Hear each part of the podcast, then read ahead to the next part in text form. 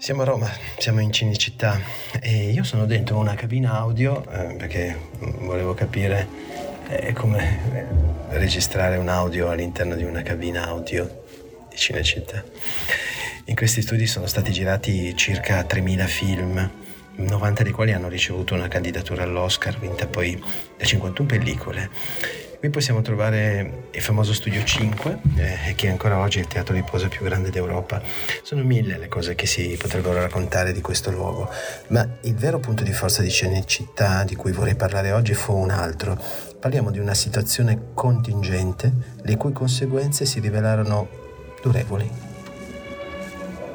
Ora, facciamo un piccolo salto nel tempo ed immaginiamo Alberto Sordi che racconta l'effetto scenografico provocato dalla visione della cupola di San Pietro che appariva improvvisamente prima delle demolizioni del ventennio dei vicoli del Borgo Nuovo. Le demolizioni sono la situazione contingente. Quegli enormi lavori di demolizioni, di scavo, quegli scavi, quelle modifiche, peraltro già iniziate subito dopo l'unificazione d'Italia, stavano facendo scomparire e con la conseguenza eh, moltissime botteghe artigiane. Nel centro storico era stato sconvolto il tessuto dei vari rioni. Migliaia di esperti artigiani avevano perso casa, lavoro ed erano andati ad abitare nelle borgate della periferia più lontana, dove, sradicati da un contesto sociale ed economico in cui avevano sempre vissuto, non avevano potuto ritrovare subito una occupazione. Ed ecco la questione che è chiarita, la questione della situazione contingente e delle conseguenze durature. Eh, Cinecittà ebbe a disposizione a pochi passi dal suo ingresso un prezioso vivaio di stucatori, decoratori, falegnami, le cui altissime competenze, elaborate nei cantieri delle chiese e nei laboratori di restauro, e trasmesse di generazione in generazione, trovarono applicazione anche nelle scenografie degli, dei set cinematografici. Eh sì, è assolutamente bello.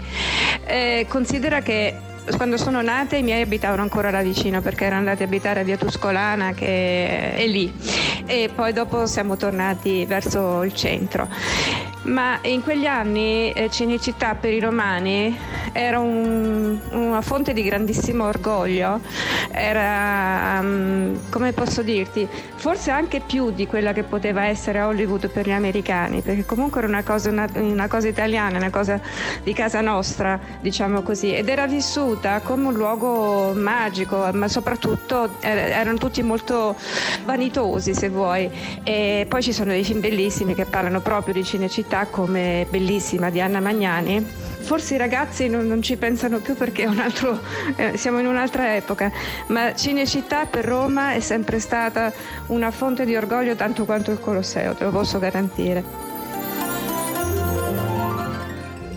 Il sistema aveva spostato la concorrenza con Hollywood dal terreno economico, nel quale gli italiani erano forzatamente perdenti, a quello delle abilità individuali, in cui c'era una grande possibilità di successo.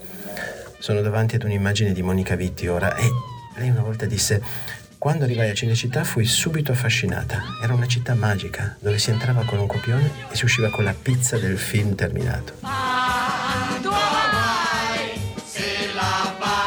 Io sono Enrico Fabbri questo è Explain City Sketch.